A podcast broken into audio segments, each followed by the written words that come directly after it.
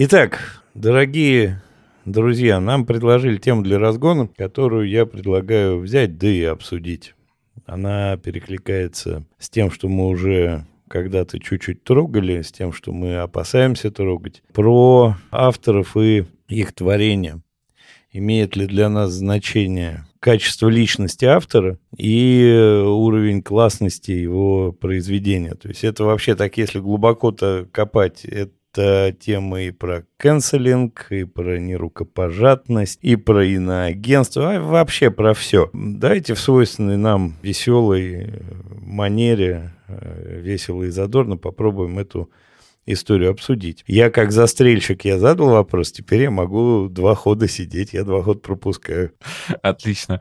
А у меня нет ответа, поэтому я тоже могу пропустить. Я не знаю, вот прям буквально сегодня я э, видел новость в каком-то паблике, как одного из актеров Wednesday, там еще в начале года э, обвиняли в изнасиловании, э, и сегодня э, вроде как есть какая-то официальная информация, что его вычеркнули из каста, и вот, ну, типа, вот такой вопрос, ну, что, первый сезон Wednesday стал от этого как бы плохой, или еще что-то.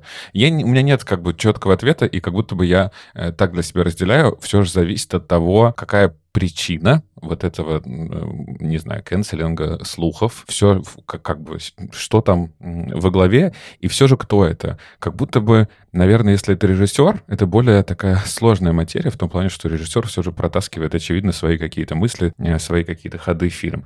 Э, и, наверное, если он как бы немножко придурочный и считает, что нас всех чипировали во время COVID-19, то, скорее всего, и в фильмах он это постарается отразить. А вот если это все же как бы актер, и была там у него какая-то непонятная история, история, наверное, чуть меньше, ну, в том плане, что как бы классный актер, он ничего своего не приносит в фильм, да, он перевоплощается в того героя, который нам говорится, э, о котором говорится в фильме, поэтому, наверное, его личного ничего нет. У меня нет, Андрей, ответа, честно. Я, я как бы, ну, не то чтобы много думаю, но иногда думаю, надо ли перестать смотреть все фильмы с Арми Хаммером, надо ли перестать любить фильмы Вуди Аллена. Я не знаю, я по-прежнему их э, все же смотрю, у меня нет ни одного такого актера или э, режиссера или кого угодно, который я перестал перестал слушать, читать, потому что он что-то там когда-то на на наделал, такого нет. Но с каким-то, конечно, подозрением и опаской я отношусь к таким произведениям. Тут сложно сказать правда, потому что, во-первых, есть Киану Ривз, есть Том Хэнкс, и кажется, все молятся на то, чтобы они раньше умерли, чем э, нашлись бы какие-то грязные секреты с э, хранящимися по подвалам детям там и со всем вот этим вот. Потому что это два последних как бы публичных как, как будто бы оплота абсолютного, абсолютной доброты и прекрасности. Если уж и они влезут. Точнее, если и про них узнают, как Джек Николсон говорил, что Том Хэнкс отличный парень, и вовсе не потому, что он отличный парень, а потому что он не попадался никогда. Есть все равно ощущение, что, конечно, не хотелось бы, вот, чтобы люди всякую дичь творили. А по поводу того, как относиться к тому, как люди творят дичь в связи или ну, как бы не в связи с тем, что они делают. Я очень хорошо помню разговор с э, папой, когда мы все э, с большим удовольствием смотрели сериал «Бригада», в котором в главной роли играл небезызвестный нам всем Сергей Безруков и прекрасно играл, и сериал классный, и вообще все-все-все. А, а потом Сергей Безруков вступил в нарождающуюся тогда в будущем правящую партию «Единая Россия» и стал максимально хвалить все, что происходит, и весь курс партии поддерживать э, на всех экранах и, и все такое. Папа сказал, что он больше «Бригаду» смотреть не будет. И я ему доказывал, что, конечно, так нельзя, и что «Бригада» сама по себе произведение, которое, ну вот она есть, все. И надо ее или любить, или не любить за то, какая, какой, какой это сериал получился. Вроде бы я последовательно с этим соглашался, потом я стал смотреть на Дюжева, потом еще на кого-то, и, в общем, стало понятно, что слишком много всего в бригаде там понатыкано, это же действительно был, ну, как бы, как бы заводик такой по будущим звездам кинематографа российского. Короче, бригаду я до сих пор считаю крутым сериалом. А вот, например, был такой писатель, и он есть, и дай бог ему здоровья, Сергей Лукьяненко. Его я читать больше не хочу. Вот не хочу ни одной новой книжки его читать. И старые перечитывать не хочу тоже. Хотя лабиринты отражений, там, господи, да я все читал, мне кажется, до какого-то момента прям все-все, рассказы и вот, вот все. С Лукьяненко у меня был весь Лукьяненко, как ты помнишь, вот, и было долгое время, когда он стоял там на центральной полке, ну, чтобы дети читали и все, а после того, как было там большое количество заявлений его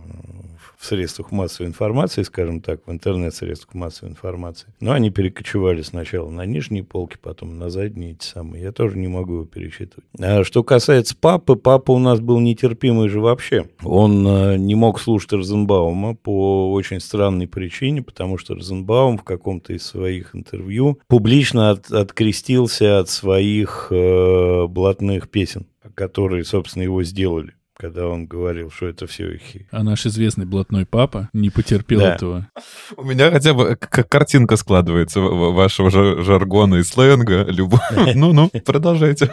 И папа был э, прямо очень жестко настроен против авторов, которые либо начинали делать что-то, а, идущее категорически в разрез с тем, что они делали раньше, либо к авторам, которые предавали то, что они делали. То есть это не всегда одинаковые вещи, хотя очень похожи. И я с ним тоже спорил, я с ним тоже не соглашался, потому что я говорил ему всегда, что ну, Розенбаум, песня Розенбаума от этого хуже сильно не стали. Вот, с Лукьяненко я и фильм не могу смотреть по нему, но они говно, слава богу, были.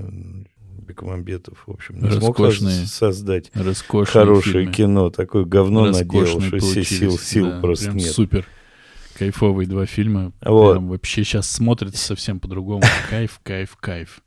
Сейчас просто ситуация, мне кажется, очень странная. То есть, когда люди живут, просто себе живут и творят, да, когда у них нет задачи сделать какой-то выбор радикальный, да, поддерживать власть, поддерживать войну, либо поддерживать другую сторону, защищающуюся, либо биться за правое дело. Но вот они живут в какой-то свободной истории, условно свободной, да, и творят себе и творят. Очень хорошо творят. И, в общем, э, гораздо проще продумывать и обсуждать истории с доказанными или недоказанными изнасилованиями, избиениями и прочим, чем а, ковырять нерукопожатности и иноагентство. Это настолько сложная хрень. И можно ли отделить, вот если автор, а, режиссер, автор, не знаю, кто угодно. Работал, все работал. Когда был молодой, бодрый, задорный. Попал, благодаря этому прислонился к какой-то кормушке. За счет этой кормушки становился все хуже, хуже и хуже, как человек. Он себя этим портил или это его портило. И он стал окончательно нехорошим человеком, редиской. Вопрос, отменяет ли это то хорошее, что он сделал, пока не был до конца этим редиской. Слушай, мне как раз-таки легче, наоборот, вот со вторым разобраться. У нас все же, ну, как бы, теоретически должна быть, было бы классно, что есть свобода слова. Правый ты, левый ты, поддерживаешь власть, не поддерживаешь, что ты там поддерживаешь, ты можешь высказываться, ты можешь творить, супер. А дальше я лично выбираю мне с этим писателем, режиссером, актером, музыкантом по пути или не по пути, по пути. Я буду смотреть или не буду. Мне очень легко тут понять, я как бы согласен с ним или не согласен. Для меня как раз-таки сложнее, когда есть какие-то обвинения, кто-то что-то сказал, это не доказано, а вроде, и ты такой сразу думаешь, блин, а вот этот вот фильм, вот он теперь что, вот я вот должен как на него смотреть? С призмы того, что он э, спал со своей падчерицей или нет? Он в это в фильмах вкладывает вот эту тоже свою какую-то непонятную э, мораль или нет? Ну, то есть мне как раз-таки сложнее э, с вот какими-то такими э, недоказанными слухами, потому что мы просто как бы не очень разбираемся. Но там, например, если взять Америку, а, половина всех известных актеров-режиссеров поддерживает Трампа, другая — Обаму, там еще кого-то. У них также и, и, идут все эти пропагандистские, я не знаю, как они называются, но праймерис, дебаты и все остальное. Все известные актеры поддерживают ту или иную иную кандидатуру. Но мы просто далеки от этого, поэтому нам без разницы, кого вы там поддерживаете, нам как бы пофигу. Поэтому здесь, ну, вот нет какого-то вопроса. А с вот этими вот все же неподтвержденными какими-то обвинениями я не знаю. А песни Майкла Джексона, что с ними делать? Я не нахожу вообще себе никакого ответа. Мне кажется, что здесь очень четкую границу дает закон. То есть, если доказанные обвинения, ты уже можешь думать, что с этим делать. Если они не доказаны, то ничего не должно меняться ни для кого вообще вообще. Если обвинение не доказано, его не существует. Вот когда оно будет доказано, только суд может принять решение, виновен человек или не виновен. Ну, как? Нет другой модели. Ну, как будто бы, да, типа, есть какая-то бумажка, все, стало, чуть стало легче. Ну, вот опять же, возвращаясь к Майклу Джексону, смотрел ли ты вот этот документальный фильм, да, как он называется, Never, Neverland или как-то? Ну ты, ну, ты после этого вообще ничего не хочешь как бы слушать. Ну, даже, может быть, бумажки никакой нет, а, человека уже давно нет, обвинить некого, но я не думаю, что там люди врут. И это вообще вдвойне, потому что тут еще как бы добавляется к тому, что все же пойти против вот таких известных людей, явно с хорошими знакомствами, связями, с юридической защитой, ну, практически невозможно. Даже если там было, то ты как бы, ну, не будет никакого, скорее всего, законного решения. Но, с другой стороны, это как мне кажется, вся история с э, западным вот этим канцелингом, она засрана маркетингом и спекуляцией. Примерно 50% того, что там происходит, это формирование слухов. Но верить фильму документальному, я его не смотрел, я не знаю, о чем там даже. Верить любому документальному фильму, который можно смонтировать абсолютно по-любому, и дать данные абсолютно по-любому. И мы это знаем прямо вот сейчас мы это знаем, как, как не знали в Советском Союзе. То есть снять, как все колосится, как все здорово, как все замечательно и там про победу любого оружия, можно снять вообще элементарно. И это будет настоящий, не врущий фильм. Просто акценты расставлены по-другому. Но мы, отвлека... мы отвлекаемся, ребят. Мы сейчас э, уходим в... в совсем в другую историю. Вот именно поэтому я и говорю, что здесь мне, а вот с тем, что говорит Артур, здесь мне понятно. Есть законное решение, оно либо есть, либо нету. И здесь для меня, в общем, вопрос понятен. Но когда мы залезаем в политическую и подлую какую-то историю, подло-человеческую, здесь гораздо сложнее. Потому что это не наказуемо с точки зрения закона. Это только твое ощущение, твое ощущение как смотрящего и, слушать, и слушающего. Да? Для кого-то, например, э, там все, что делали до этого иноагенты, это все, это теперь под запретом. Для кого-то то, что делают провластные структуры сейчас, это под запретом, ну, из-за личных убеждений. И это жутко сложная история. Я для себя принял определенное решение, что вот есть условно срок давности. Вот если я разделяю, могу разделить у человека ранний период творчества там, и поздний период творчества, если я могу провести эту границу, когда он работал так, а потом поменялось, в нем что-то, он стал каким-то не, не таким человеком, то, наверное, к раннему периоду творчества я буду относиться спокойно и даже к, там, к любимым вещам с любовью, к нелюбимым с нелюбовью. Как-то так я для себя сформулировал. Но это не касается Лукьяненко, потому что там слишком большой перекос. Я не знаю никаких ответов, ничего я для себя решить не могу, потому что я вот сейчас подумал, ты говоришь, что для кого-то стало то, что делали иноагенты, после того, как их объявили иноагентами, неприемлемо, а ведь есть же еще другая сторона. Я уверен, что для кого-то, когда людей объявили иноагентами, стало гораздо ценнее то, что они делали. И это добавленная ценность, это тоже ведь смешно. Так же смешно, как и убранная ценность. Точнее, также неоднозначно. А вот, например, Лукьяненко, ладно, Лукьяненко действительно как бы отстрелился конкретно, и еще также конкретно отстрелился чувак, который мне нравилось, то, что делал это Гоблин. Но есть как бы история, когда можно достаточно просто понять, что больше ты не хочешь иметь отношение, там, допустим, к тому, что делает человек. Это герой нашего сегодняшнего э, подкаста, не Гончаров, потому что Михалков после определенного времени стал плох как режиссер, на мой взгляд. Вот. И Тут не нужно даже политическое его, как бы, политическую позицию рассматривать, о ней думать. И здесь чуть проще. Но в целом вопросов никаких, точнее, ответов никаких нет. Это разгон, который можно разгонять, в принципе, в отдельном подкасте или разгонять несколько раз подряд, потому что как будто бы вывод можно сделать только конкретно с каждым человеком. И вот, Артур, тебе еще хотел сказать, что ты говоришь, что там с политикой все точно так же, как тут. Нет, не точно так же, потому что там можно выбрать кого-то другого, и ты можешь поддерживать одного, потом поддерживать другого.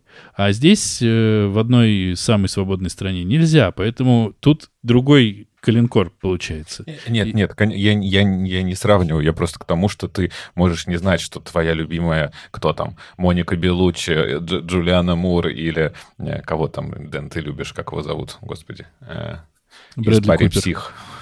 Нет, нет. э, э, Дженнифер «Испарин Лоуренс. псих». Да нет. Ну, или Дженнифер Лоуренс. Вот они как бы поддерживают Трампа. Ну, мы не знаем просто об этом. Как бы. Вот все. Возможно, наше мнение бы изменилось. Как будто лучше не знать. Я еще про два произведения закину, с которыми с одним я смог разобраться, а с другим не могу разобраться и не буду разбираться. Одно это мой любимейший вообще за долгое время сериал «Ликвидация», который я теперь не могу смотреть. Ну, он прям наполнен. Я не могу его просто первую серию посмотреть. Ты можешь его смотреть? Я не понял. Не могу. Не Не, можешь? могу, все. Это просто его не можешь блок, смотреть, ступор. Да. Ты знаешь, что я не могу его смотреть, да? Нет. Слушай, Нет, ну вот. вот. это новость. За- А вы ликвидацию смотрите? Я- да. Не можем. Ну, не, не можем, смотрим, не можем. А другой фильм, который я обожаю, и мне кто там играет, вот, блин, ну, и что с ними теперь стало, это «Покровские ворота». Я его могу смотреть в любой момент времени, я его могу пересматривать, я могу цитировать от начала к концу, от конца к началу, похеру, вот вообще делайте, что хотите, я его не перестану смотреть. И поэтому, да, действительно, нет ни одного ответа. Супер. Великолепно. А Закрытие нашего подкаста объявляется открытым.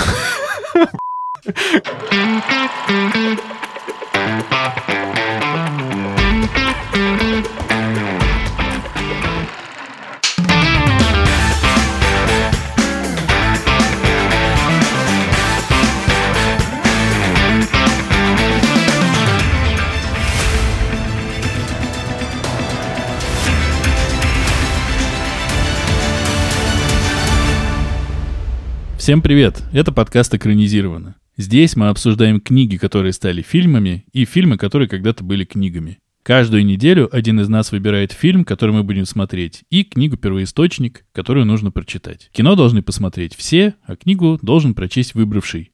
Но могут и остальные. Очень важно, обсуждаем мы все и со всеми спойлерами. Меня зовут Денис, я переворачиваюсь на другой бок и продолжаю не спать. Меня зовут Андрей, я сегодня весь день занимался тем, что писал письмо в деревню. Да.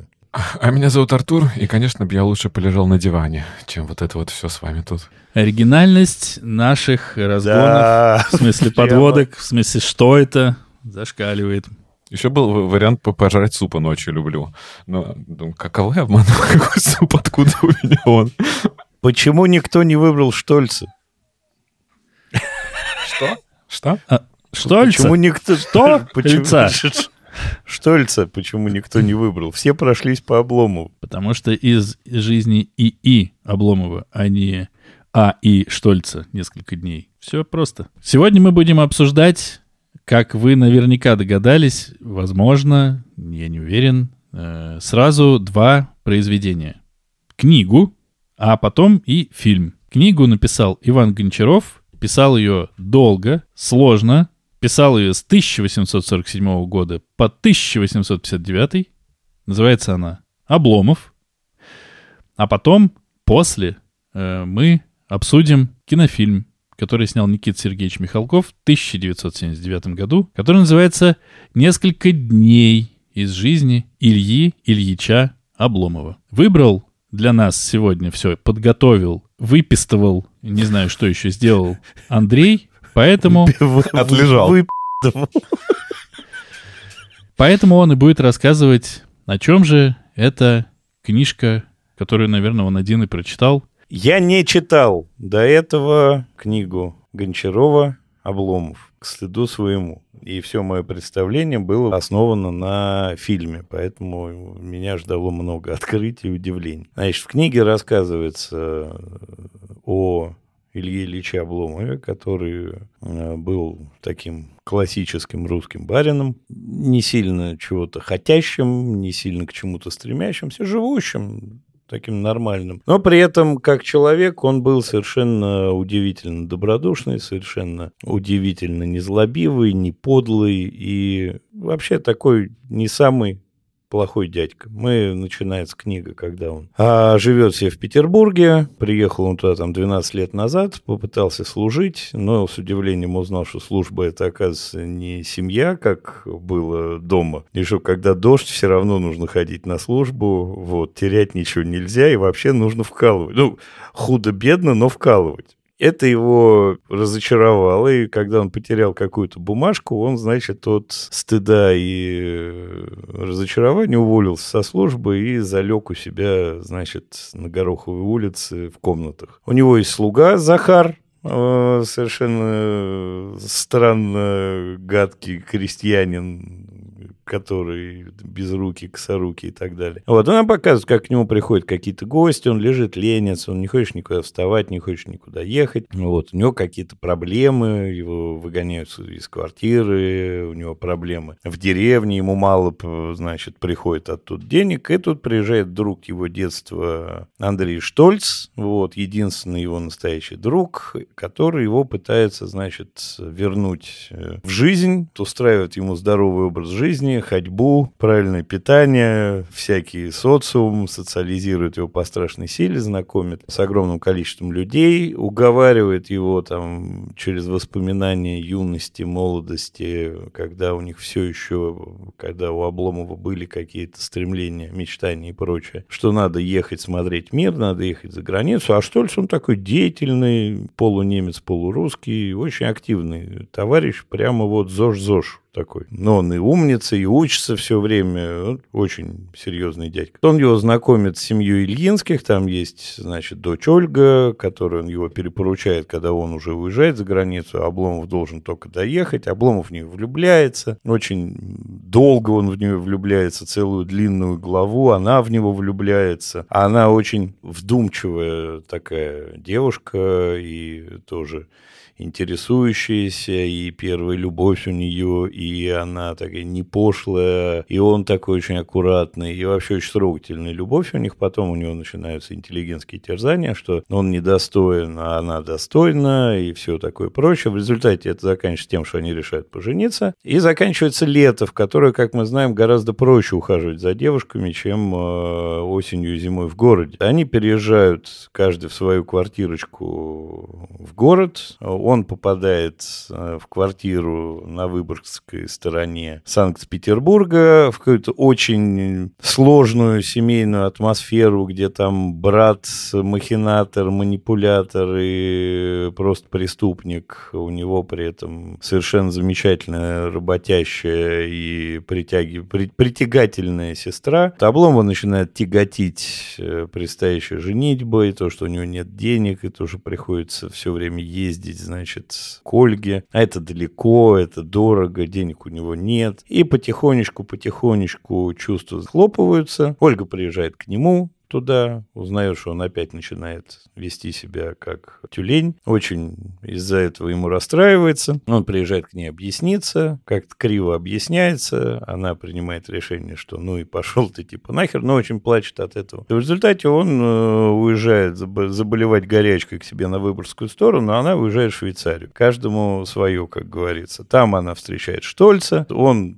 тоже вдруг увидел, что она э, не так себе, что просто какая-то дурочка с переулочка, а очень даже не дурная барышня, то он за ней начинает ухаживать, и в результате э, она все ему не может сказать, что его лучший друг Обломов, она в него была влюблена, и так все плохо кончилось. В результате они объясняются, Штольца все это очень радует, потому что Обломов там в процессе написал еще письмо, что э, «я недостоин тебя, ты найдешь там другую любовь, и все у тебя будет зашибись, и все у тебя будет хорошо, ты полюбишь другого но не я. Он ей про это говорит, Штольц, которому показывает все. Ну вот же, другой пришел, вот он я, все нормально. Обломов так и написал, все будет хорошо. Ну и они, соответственно, женятся. А Обломова там у него пытаются оттяпать деревеньку, каких-то лишить совсем денег. Он при этом еще испытывает э, понятное влечение домашней хозяйки. Ну и, в общем, у него все становится плохо-плохо.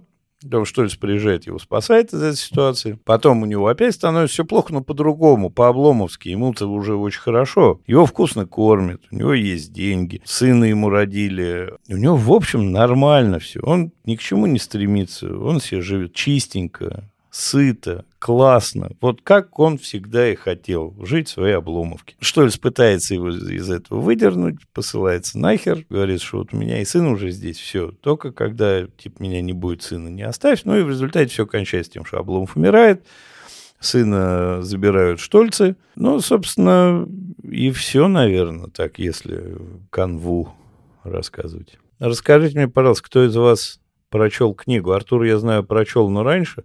Я сейчас перечитал. Как тебе такое? Это очень круто. Но мои соведущие знают, я слегка растерялся и не оценил масштаб книги. И я поэтому вчера утром вспомнил, что я не прочитал Обломова. Сука, весь день, не вынимая, я читал Обломов. Я его прочитал. Вот, у меня такого марафона не было прям, ну, очень давно. Это какое-то такое очень серьезное было мероприятие, и я такого больше не хочу. Денис Юрьевич, а ты что, как? Я в порядке, спасибо. А у вас как дела? Ну, ты э, хоть э, канву просмотрел? Я прочитал.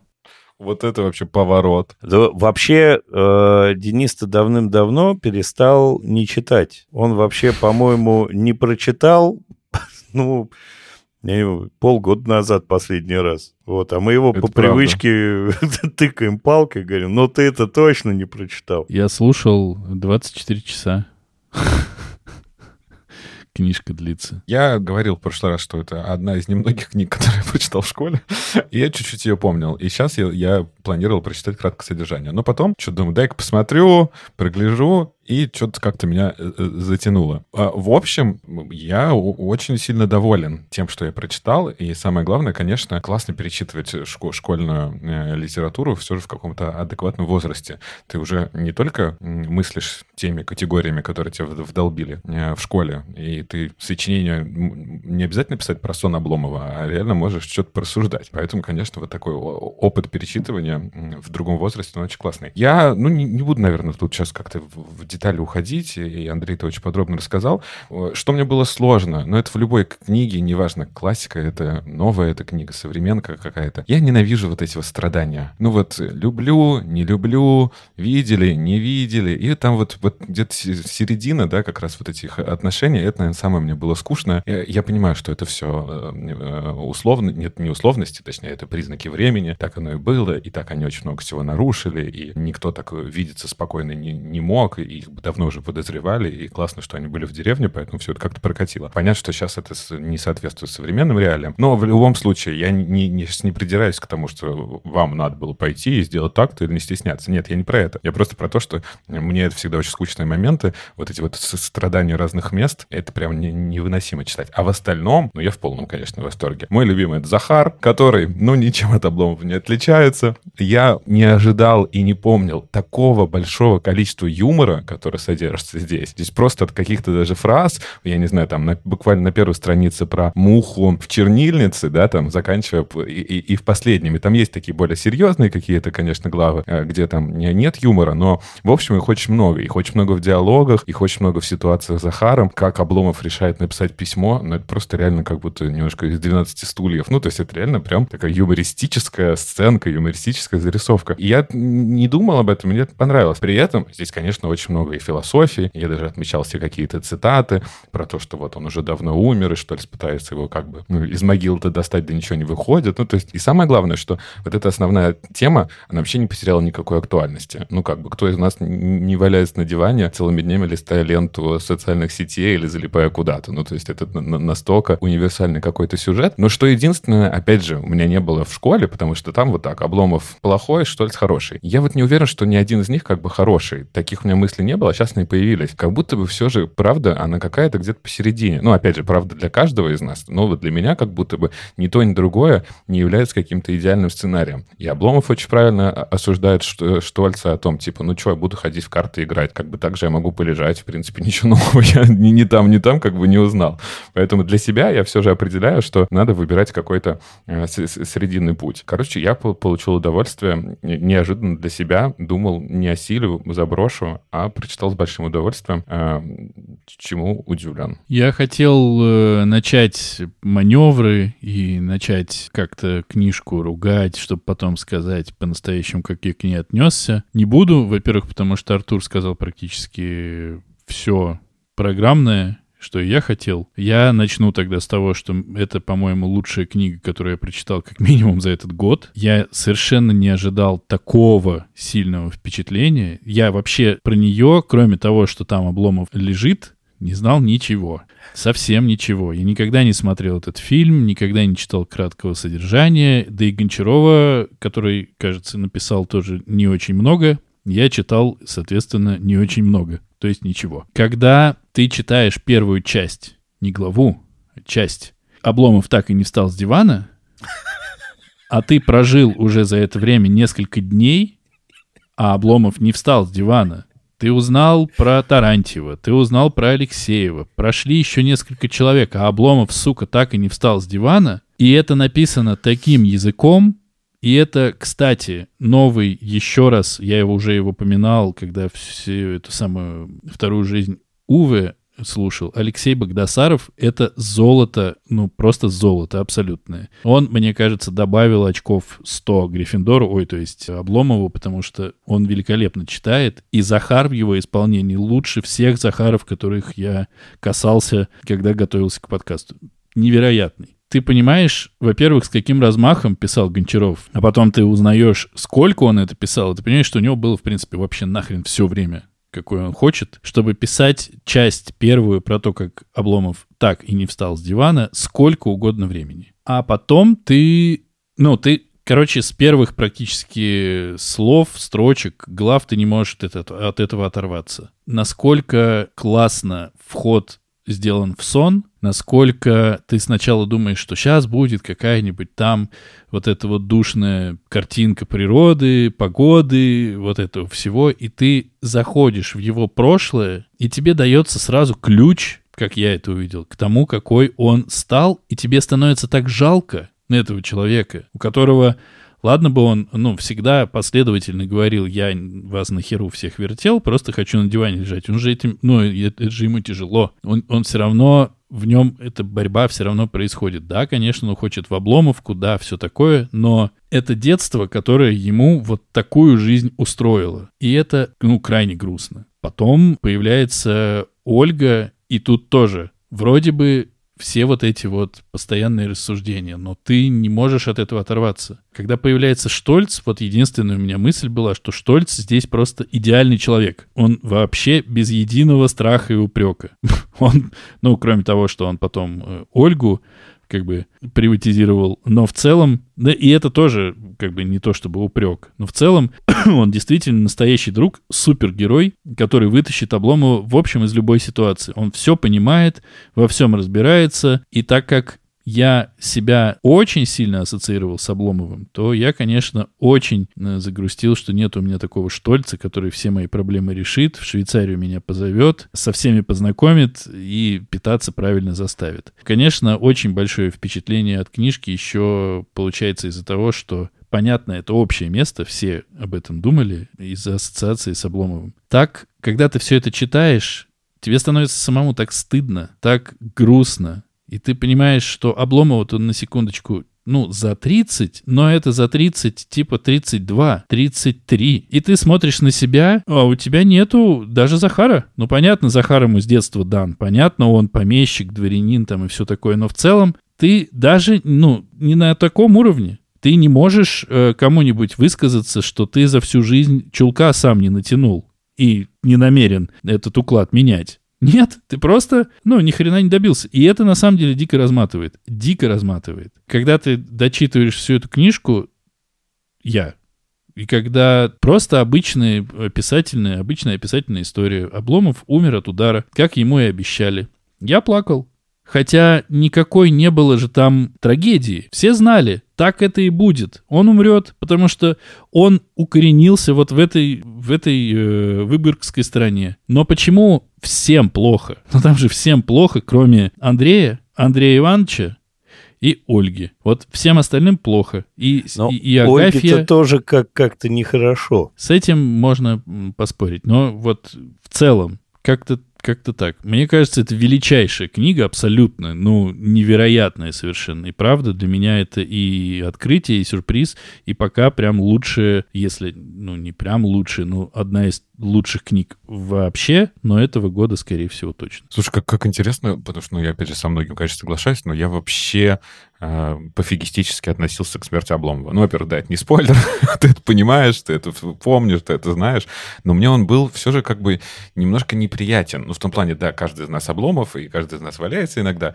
но, в общем, ну, как будто бы вокруг него Штольц сделал все, что мог, и даже как будто больше. И я бы как будто уже давно плюнул. Это как, знаете, как помогать вот другу алкоголику. Он не хочет иногда, чтобы там, ну, как бы, и как будто миссия твоя уже могла закончиться. Мне не было его жалко. Вот что хочу сказать. Мне кажется, что в Обломове и Штольце все-таки показаны две граничные какие-то истории. И действительно, человек, он посередине. Он ситуативно Обломов, ситуативно Штольц. Чего в пропорции больше, ну, тем человек успешнее или нет. Но то, что мы бываем и теми, и другими, это правда. И Захаров у нас, к сожалению, нет. Возвращаясь чуть к тому, что говорил Артур, редкое описание любовной истории которое меня не напрягало вообще. Оно не напрягало по нескольким причинам. Во-первых, удалось показать, что Обломов очень чистый и не пошлый. И Ольга очень чистая и не пошлая. Это какие-то такие тоже идеализированные отношения, которых в природе не бывает. Но это прямо вот какой-то идеально совпавший дуэт. Вот это очень круто. То, как все заканчивается, когда вот в солнечный летний роман влезает вот такая вот тоскливая жизнь, ну, у меня такое в жизни бывало. Один или два раза точно. Ну, прям знакомо по чувствам. То есть там не до женитьбы доходило, но там очень бурный летний роман, природа и прочее. А потом ты приезжаешь в Москву, и это, это ехать надо. Это ехать на метро, на автобусе, там, чтобы увидеться, это еще полтора часа. А потом обратно, а еще потом... Зачем? Зачем? Ну, в общем, в отрадном, да. Во-первых, это такой идеальная книга про дружбу и любовь. А, в общем, и Штольц ничего у Обломова не украл, потому что Обломов, ну, сам отдал, во-первых, во-вторых, не очень и притязал. Он же очень четко все про себя понимал. И это, конечно, тоже... У меня и давний знакомец есть, очень похожий на Обломова, который уже там 7 лет. Знакомец. Мне, мне нравится, как, прочитав одну книгу 19 века, мы теперь знакомец. Не, 14 лет человек сидит дома. Все. Никуда не ходит. Бухает и ест. Все. 14 лет.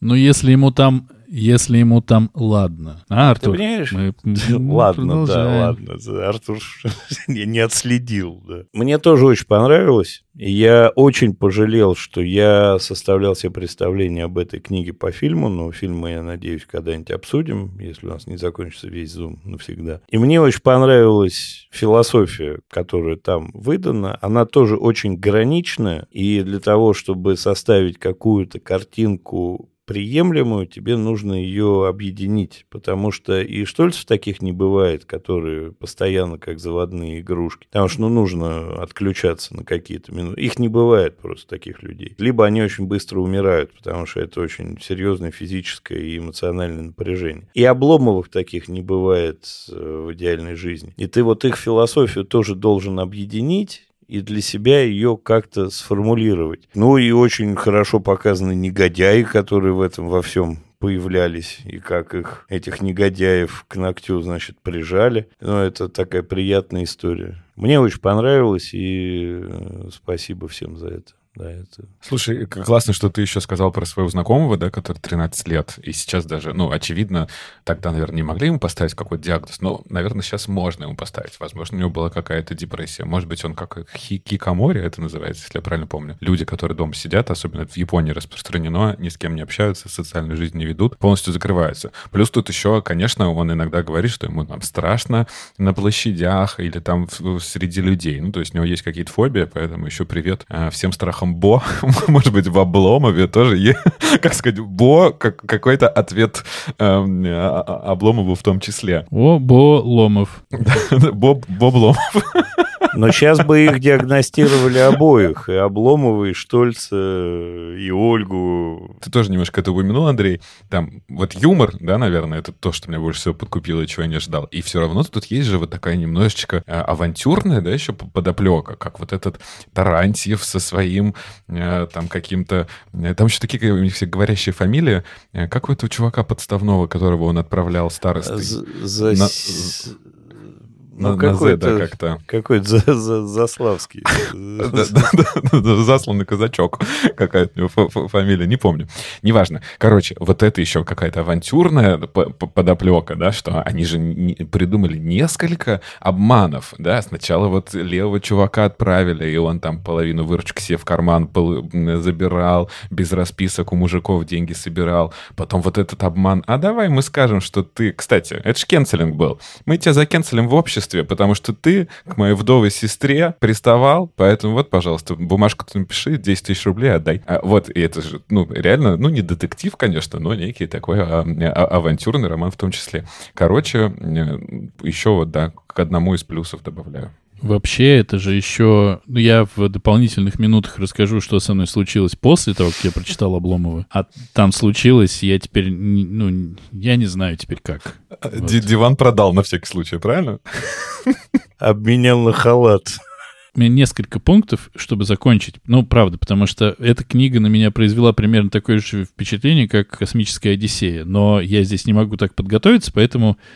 Ну, в общем, слепок времени этого, на мой взгляд, как его ни назови, ублюдского, э, что вот доведено все взаимоотношения между людьми доведены до такой крайности, что чем ты как бы выше, если ты в статусе, если ты в должности, вот это все, ты должен соответствовать такому количеству правил, соответствовать такому кодексу, и у тебя настолько усложняется жизнь, мы сейчас убираем, понятно, что у тебя есть слуги, пассивный доход, ты ходишь э, в службу раз в неделю, клацаешь какую-то печать, но в целом всех этих историй классических не было бы, если бы а, просто люди могли нормально разговаривать, нормально друг с другом взаимодействовать. Но этого же очень много, собственно, о чем классикам нашим еще писать, как не о том, что с ними тогда происходило, потому что и вот у нее показался локон где-то там и все. И все мертвые валяются, потому что ничего себе,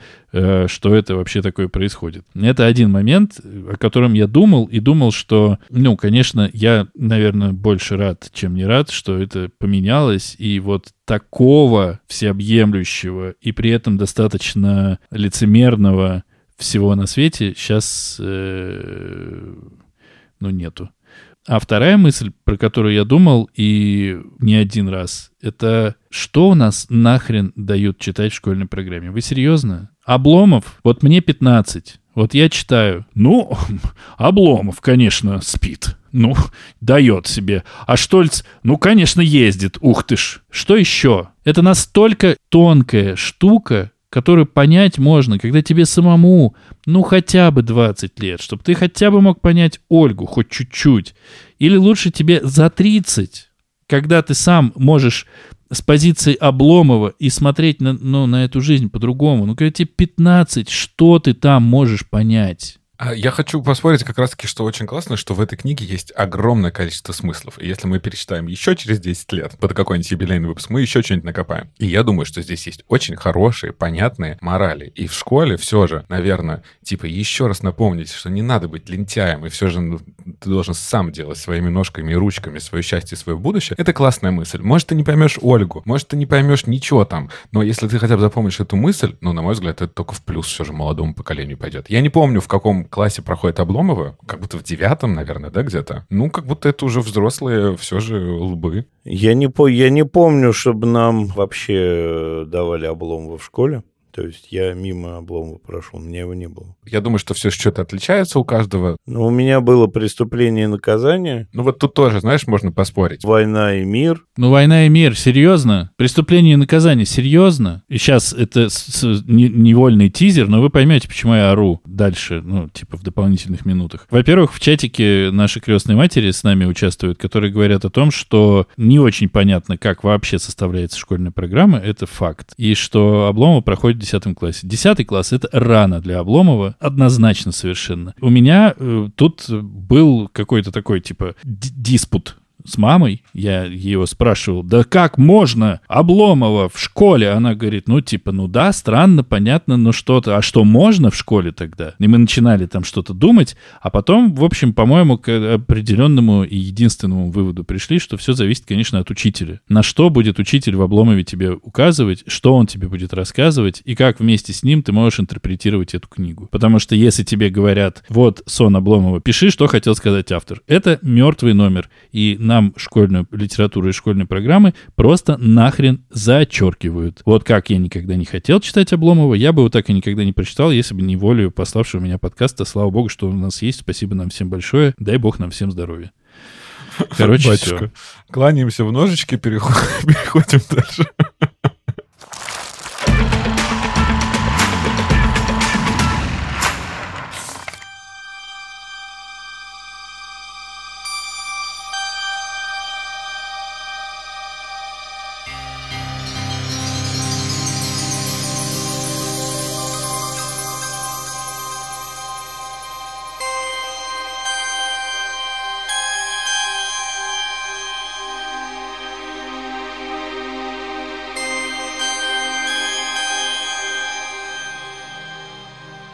1979 году на экраны Советского Союза вышел фильм Никиты Сергеевича Михалкова под названием «Несколько дней из жизни Ильи Ильича Обломова». В главной роли там снялся Олег Табаков, Штольца играл Юрий Богатырев, а Ольгу играла... Как ее... Снегирь. Снегирь у тебя в штанах. Елена Соловей. Мне Снегирь больше нравится. Ты снегирь будешь? Я снегирь бросил.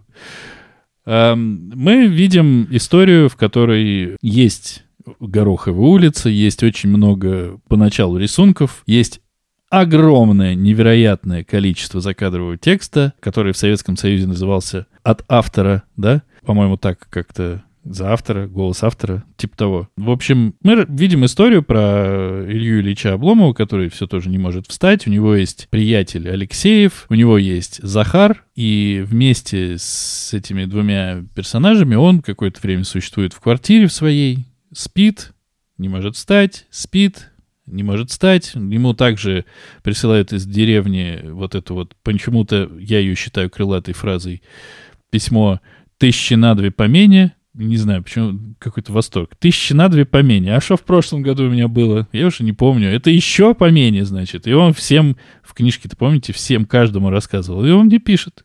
Тысячи на две помене.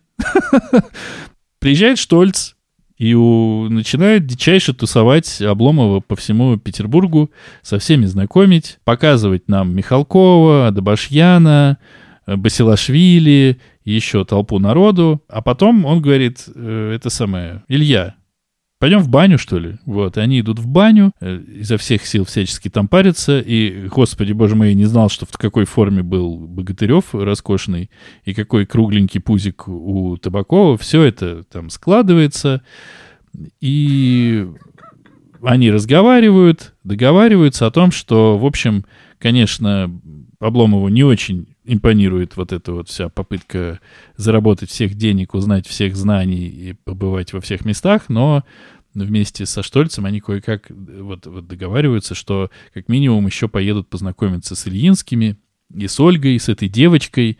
А, Вот она еще совсем девочка, она такая девочка, что прям, ну, прям девочка. И сейчас мы с ней познакомимся с этой девочкой и на нее посмотрим, на девочку, какая она из себя вся девочковая. Они приезжают, видят там соловья, э, соловей, простите, вот, Снегиря. снегиря и, в общем, синицу, кулика, воробей, опять же, да, вот. э, Коршуна... В, лета, в... В, лета, в летах.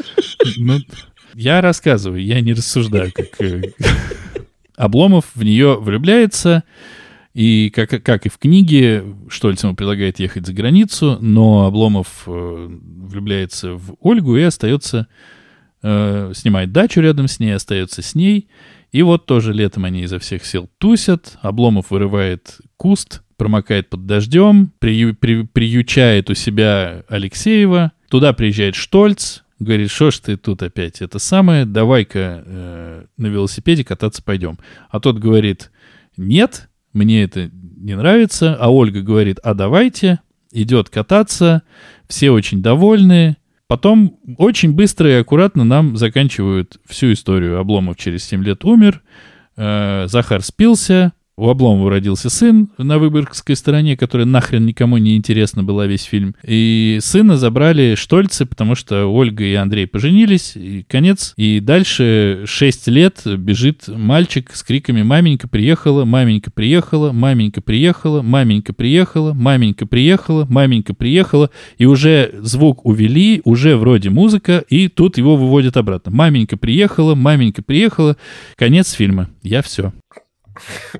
Ты забыл, маменька приехала пару раз. Ну, я просто не хотел э, всех угнетать тем, что маменька приехала. На самом деле, мне даже сказать нечего об этом фильме. Я прям раздосадован немножко. Я такой вот его смотрел, очень скучно мне было не потому, что он плохой, а потому, что он реально прям буквальный по сценам. Ну, там, конечно, много чего убрали, но, в общем, очень аккуратно обошлись с, с оригиналом. Бесил закадровый голос, и они очень много говорили, поэтому моя перемотка не помогла мне. Я на скорости 2 не мог воспринимать, что они говорили. Пришлось на 1.25 досматривать. И я удивился, когда там уже второй час заканчивается, а он еще все это в деревне. Думаю, а когда же вообще дальше-то будет? И самое мое большое удивление, что, ну, как бы, название нам, конечно, говорит, что это несколько дней, да, не вся жизнь Обломова. Но вот я не понимаю, почему э, такое, в принципе, режиссерское решение. Э, отсутствие как бы финансирования или что-то в этих днях все же такое самое важное, а что там дальше было не так важно, но нам при этом, опять же, закадровый голос все сказал. Я, короче, не понял, почему это вообще было сделано. Потому что, в принципе, э, для тех, кто не любит читать, вот первую часть можно, не читая, посмотреть фильм, все то же самое понять. А, мне очень понравился Табаков. Я считаю, что это отличный выбор именно актера с точки зрения типажа. Но здесь его герой мне увиделся каким-то более немножко истеричным.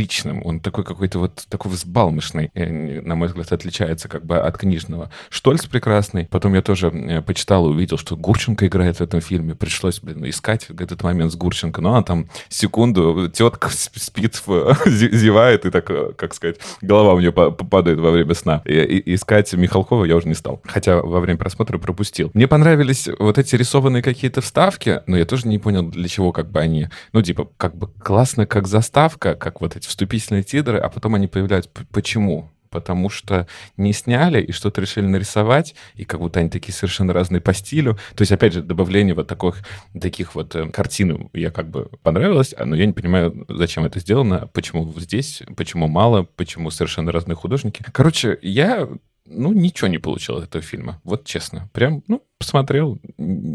Я очень рад, что прочитал книгу, и совершенно считаю, зря потрачено время на фильм. Все мое представление об обломе было по фильму. Если ты не читаешь книгу, фильм, в общем, ну, довольно складный. При всем при этом я все не мог понять, почему же я все время смотрю только первую серию. И никогда не смотрю вторую, вот не пересматриваю. Первую серию пересматривал кучу раз. И вот сейчас я посмотрел вторую серию, я понял, что бывший гений Никита Михалкова уже тогда сильно подломался. Во-первых, они, конечно, очень плохо обошлись с картинами, со сценами и так далее. То есть это очень интересный получился сценарий.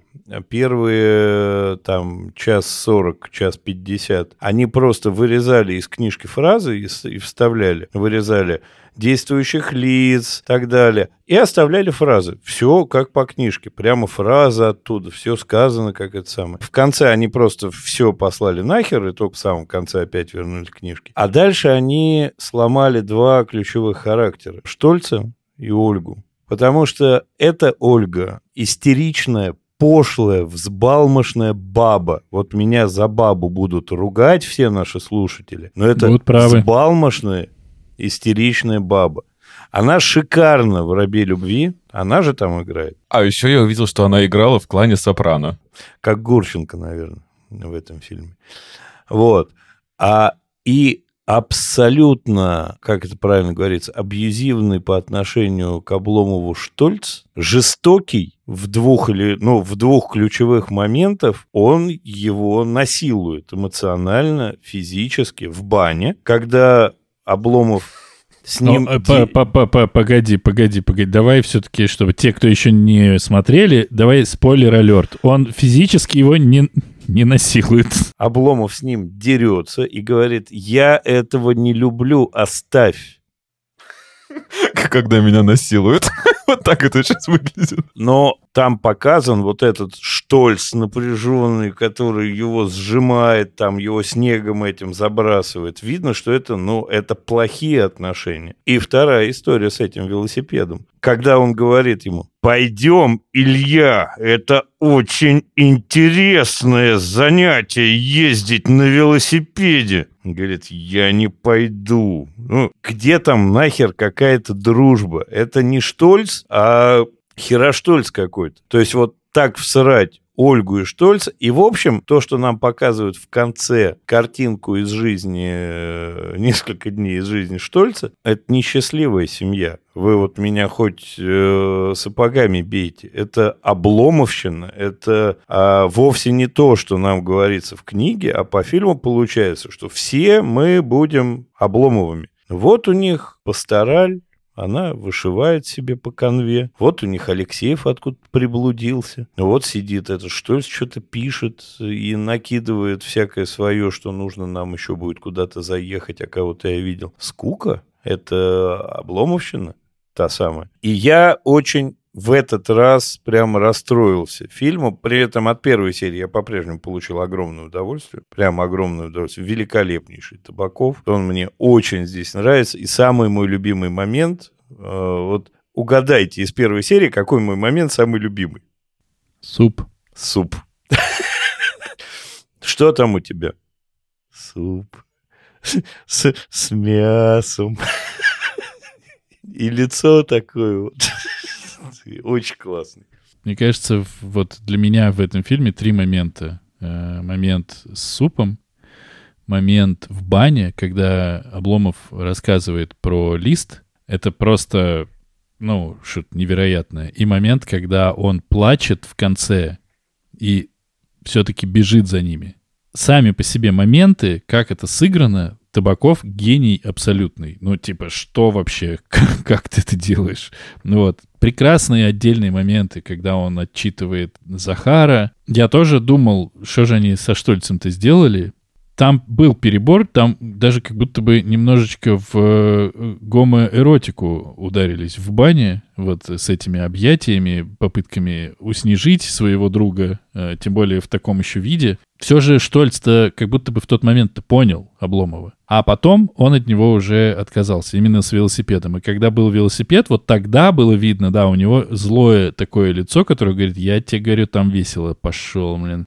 Слушайте, ну я прям вот в этом вот увидел одного режиссера, который за кадром, который сказал, вот так сейчас вот скажи, вот он такой же как бы усатый уже в тот момент был. И как будто бы актер просто повторил, что только что ему показал один известный режиссер за кадром. Я не согласен с тем, что режиссер просто сказал сделать так, потому что я смотрел не один раз, как работает Михалков, он, конечно, гораздо тоньше и гораздо интереснее работает. И нету, как мне кажется, у него не было вот именно желания именно в этой сцене именно вот ну, типа, ну, садистского такого, типа, у тебя усы, у меня усы, давай, брат, сейчас как покажем, как надо. Мне кажется, это все-таки шло от того, что я прочитал, что он снимал фильм-то о другом. Он снимал фильм не об Обломовщине, где-то я это прочитал, наверняка вы тоже, а о Штольцевщине. И вообще-то его идея в том, что Штольцевщина — это плохо, а Обломовщина — это, в общем-то, ну, скажем, духовно, и вот это все, если я правильно понял то, что я прочитал. Поэтому с позиции взгляда Михалкова как режиссера и соавтора сценария вместе с Адабашьяном, который еще, как вы знаете, и художник-постановщик, что это просто другая позиция Вообще другая позиция. И здесь, если смотреть с другой позиции, то как бы все достаточно логично и получается. Очень, кстати, еще показательная сцена и в книге, и в фильме «Прощание с отцом». Тоже почему стал таким Штольц, вот те приветики из детства, из юношества, отрочества и всего прочего. Ну, ну, причем она здесь тоже такая как бы Михалковская, да, потому что в книге, ну, типа, да, тетка какая-то обняла его на прощание, да и все. А тут они все рыдают, церковный звон, э, целуются. Ну, тут вот эта русская душа, того, чего не хватает вот этим вот немцам бесчувственным. И в Ну конце, да. конечно, в конце то, что вот это он бежит по просторам, и там опять чуть ли не хор какой-то русский поет. Это, конечно, ну, я не читал то, что, того, что говоришь, но теперь вот эти, да, моменты кажутся логичным, что они помогали выразить режиссерскую мысль. Да, ну и, Андрюх, я с тобой не согласен, что у него тогда, типа, что там, гений, как ты сказал? Э, Гений... Начал заканчиваться, да. Но это 79-й Не, ну, год. Не начал заканчиваться, но это удивительно не настолько хорошее кино, как я себе его представлял до прочтения книги. И я боюсь, что здесь тот случай, когда, ну, вот для меня тот случай, когда книга настолько невероятно крута, что, ну, а как ты снимешь? Как ты снимешь его состояние? Табаков действительно охренительно играет.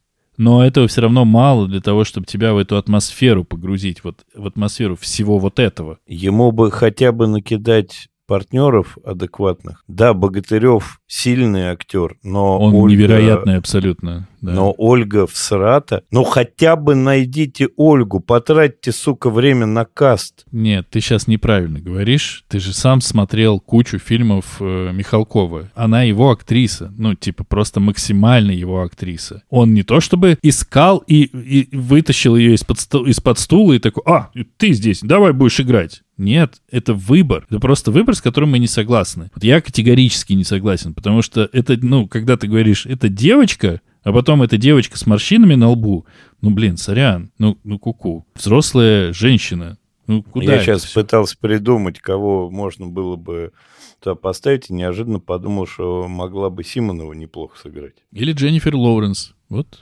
Это, конечно. Это, Ну, конечно. Или Брэдли Купер, в конце концов. На худой конец. Я последнее от себя скажу перед тем, как мне перестать от себя говорить. Есть же еще телеспектакль, кажется, Обломов. Вы знаете, да? В котором главное, в котором Обломова играет Басилашвили. Вот. Интересно посмотреть. Я посмотрю. Я немножко, я немножко посмотрел. Оно, ну, тоже, в общем, сложновато сопоставляется с таким охренительным литературным первоисточником. Вот вы мне объясните, вот про самый конец, который ты нам так э, живо э, уже живописал. Маменька приехала! Если туда, в имение, уже сообщили, что приехала маменька, То почему ребенок Там- в поля бежит? почему он От бежит страха.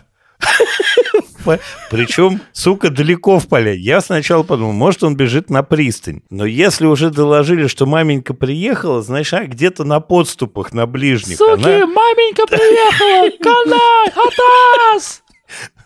И он, правда, с этим криком Да «Куда? потому что матушка Русь у него. Ну что ты? Куда лети? Так у него Куда что, матушка летишь Русь ты? отъезжала, что ли? Ну то, что он убегает от нее. птица тройка? Это классная версия. Потому что у него другая маменька, Соловей, Воробей. Вот он и полетел. В общем, да.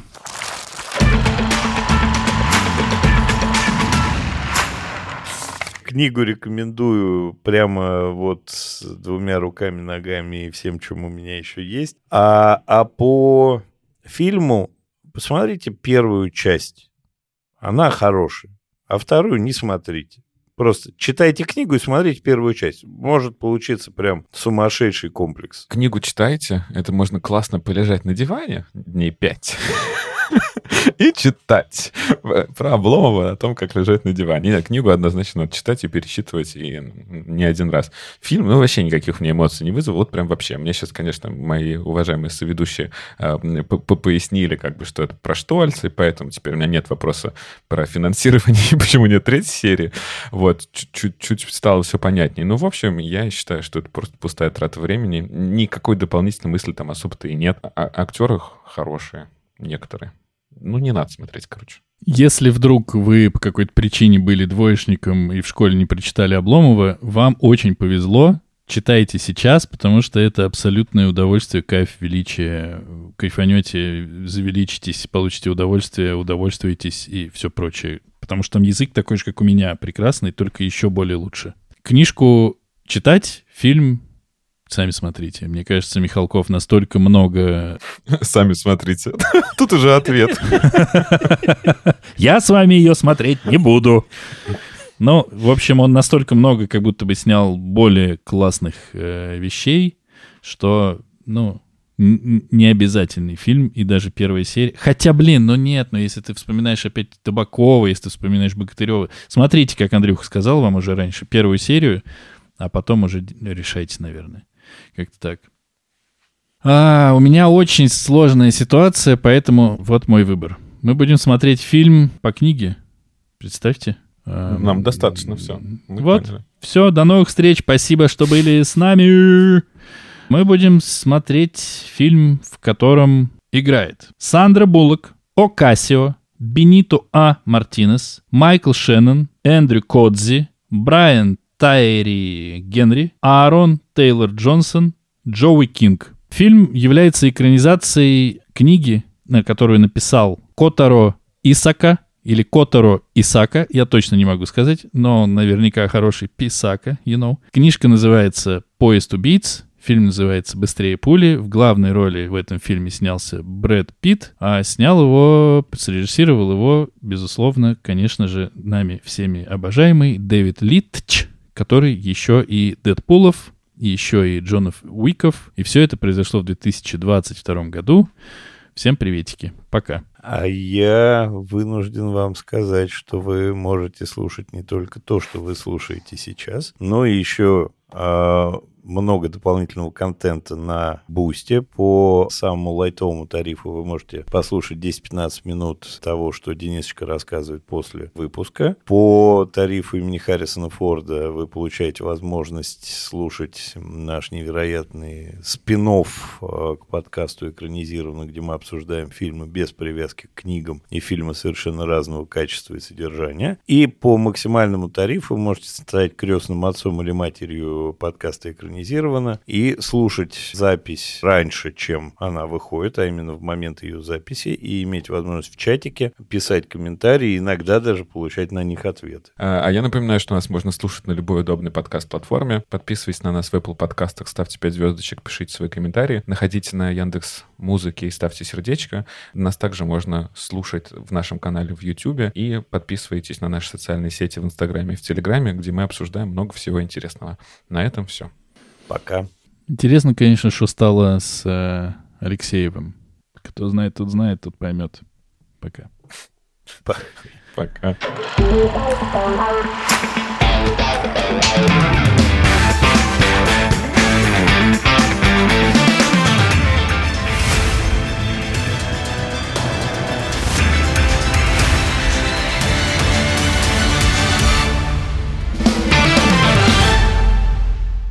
Вышел, кстати. Куда-то. Куда он вышел-то? Мы так к нему привыкли. Очень, кстати, мило с его стороны выключить звук. А то был бы как Обломов, а мы как Штольца. Мы бы рассказывали, что он одевается в рубашку наизнанку. Вот, и разные чулки на разные ноги.